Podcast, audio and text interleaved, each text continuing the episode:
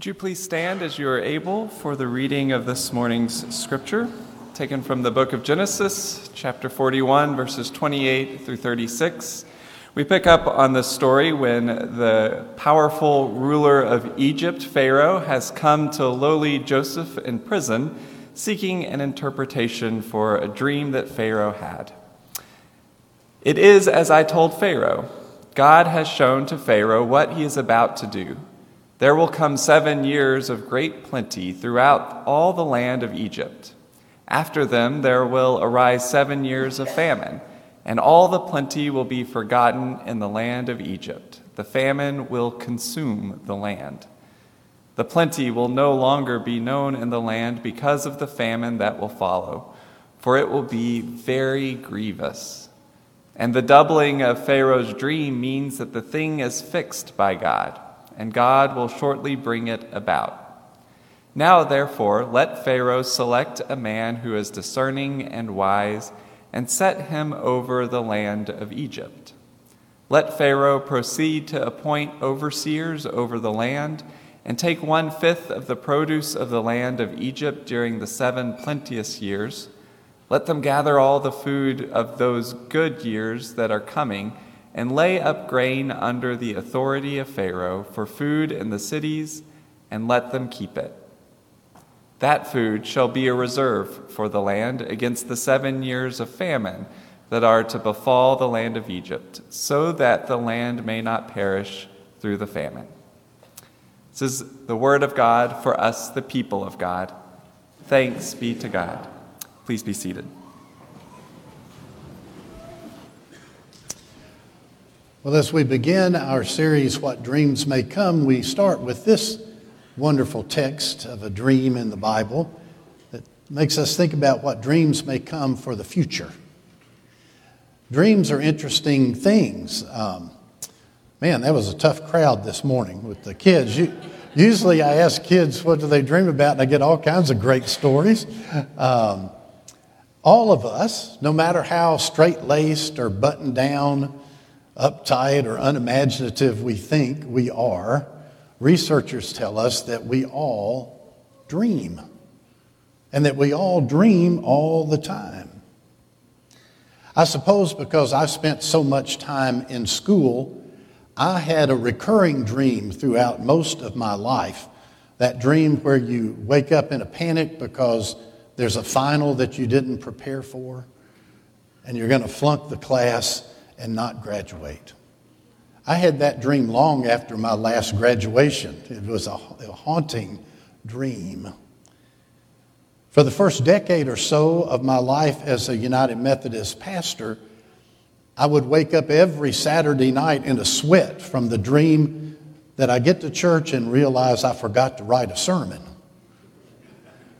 which I think would be a nightmare for everyone else, not just for me. We dream our whole lives. And sometimes our dreams are so real that we wake up confused who we are and where we are. As kids, we might dream about scoring the winning points and, or being the star ballerina of our dance troupe or the best on the volleyball team. Whatever it is we're interested in, we can have dreams set in those things that we care about the most. As an adult, we dream about success in our careers. We even call that what? Our dream job. We dream about families and homes and children and happiness. We dream all the time. From our first day to our last, we dream.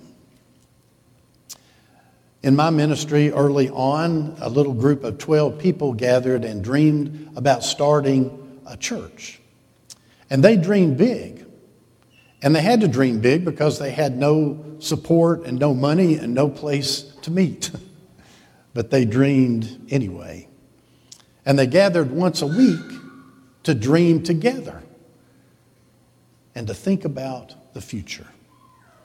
They dreamed about who they would be and what they would do, and that dream came true. But after a couple of years, one of those founding 12 people came by to visit me and they said, I'm embarrassed about something, but I need to talk to you. And I said, What's that? And they said, I like this church a lot better when there weren't so many people here. And I said, What? And they said, You know, we could all meet in somebody's living room and we talked to each other and met with each other every week. It was great. And I reminded them of those original dreams, those guiding dreams that led them to do what they had done and to do it so well. And we talked about that strange reality that all futures have great things and challenging things, good things and hard things. The very best future we could ever dream, the very best future God could ever dream for us, will have its share of both good and bad. That's life, isn't it? Well, our text today comes up in the story of Joseph, one of the most famous dreamers of all time. He could dream and he could interpret dreams. And that ability got him in a lot of trouble along the way. When he was young, he loved to dream. The problem was, all of his dreams, he was the star. and all of his older brothers were servants who served his greatness. How do you think that went over? Especially when you had 10 brothers older than you. You remember the story? One day they'd had enough and they beat him up and they threw him in a hole in the ground, sold him into slavery. He ends up in prison. But Joseph never quit dreaming. and Joseph never quit being able to interpret what dreams meant. It was a gift from God. And so our story begins while Joseph is languishing in prison. He had interpreted a dream for someone in prison, and he had been correct, and that person was restored to a place of high honor and authority in the royal court, the cupbearer to the Pharaoh, right? That kind of person. And that guy was supposed to remember Joseph and was supposed to tell the Pharaoh all about him and his great powers that he had from his God and spring him from prison.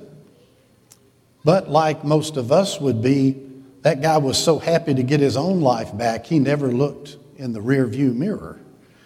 And he forgot about Joseph. And so Joseph stayed in prison a few more years until one day when Pharaoh called everyone together and said, I had a dream last night that was troubling. And he told his magicians and he told his sages and he told all of his consultants the dream, and no one could interpret it.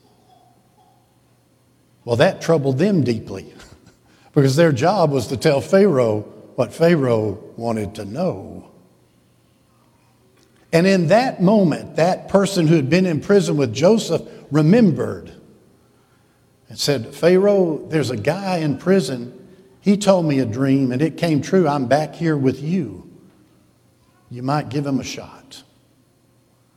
So they went to the prison and they summoned Joseph out of his cell and they cleaned him up and they brought him to the Pharaoh. And the Pharaoh says, Tell me what my dream means. And Joseph began by saying, God is the one who interprets the dream, but I'll pass it on to you. Go ahead. And Pharaoh tells this strange story of being standing by the Nile River, and up out of the water comes seven fat cows. And they begin to graze on the banks of the Nile. But in just a moment, seven skinny cows came up out of the water and ate the fat cows. Never trust a skinny cow, right? And it was so disturbing to Pharaoh that he woke up. And when he finally went back to sleep, he had a dream that was just like it. He saw seven full heads of grain blowing in the breeze. And then seven sickly, thin heads of grain came up and ate the good heads of grain. What does that mean, Joseph?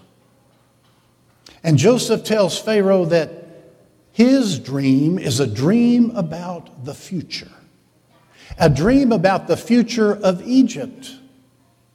And this is what it means the seven fat cows are seven good years, seven years of plenty. But followed by those seven years of plenty will come seven years of scarcity, famine, hardship.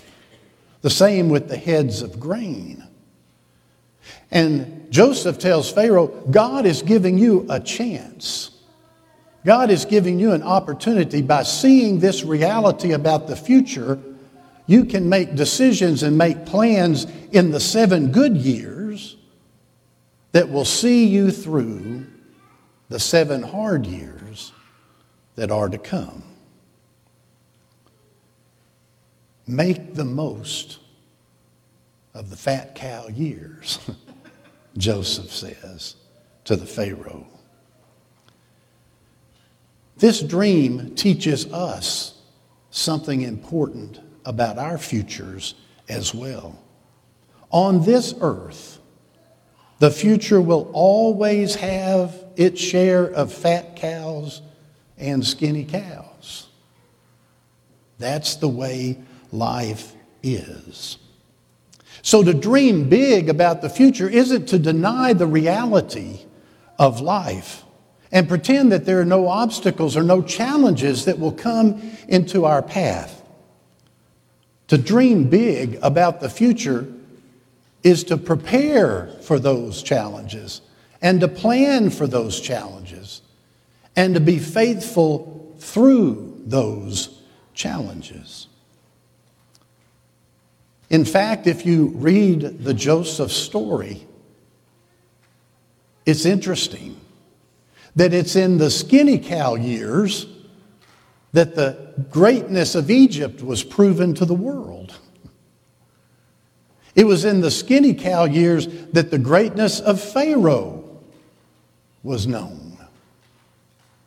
It was in those skinny cow years that Joseph became such a powerful person that he could bring his whole family to save them from starvation, to bring them to Egypt. And in doing so, kept alive the covenant made by God with Abraham. That didn't happen in the fat cow days. That happened in the skinny cow days of Egypt.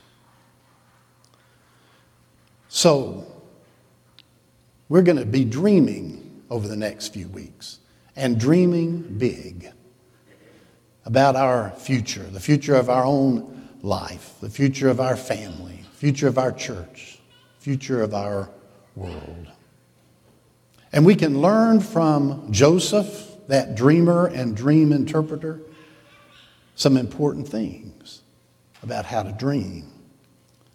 Faithful people are not surprised when they run into a skinny cow.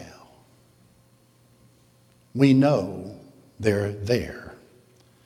Faithful people don't create crises because they know there's going to be enough of those in reality to go around. We don't act as if the sky is falling because we know that the future belongs to God. Faithful people dream big about the future because faithful people know a big God. Faithful people like Pharaoh make the most of the fat cow days to see us through the skinny ones. We at Sun Creek are blessed. We know this from our own story. We've made decisions and plans that saw us through the worst of the pandemic, and here we are, moving ahead, doing the things we committed to do, not missing a step along the way. That's about who God is. That's about the faithfulness of God when people dream big and when people dream with confidence about the future. So, whatever dreams may come, dream with confidence in the God that has proven faithful to you already to see you through. In a moment, we come to this table and we receive these gifts that nourish us and strengthen us for the future God has for us. Throughout the course of this week, I had lots of conversations with people in our church family about death and dying. And one of the things that we talked about was the unknown, the future, that transition, the unknown. And one of the things that we celebrated together in those conversations was the unknown is unknown except for one thing. We know God is there. That's why we dream big. We have a big God. In the name of the Father, and the Son, and the Holy Spirit. Amen.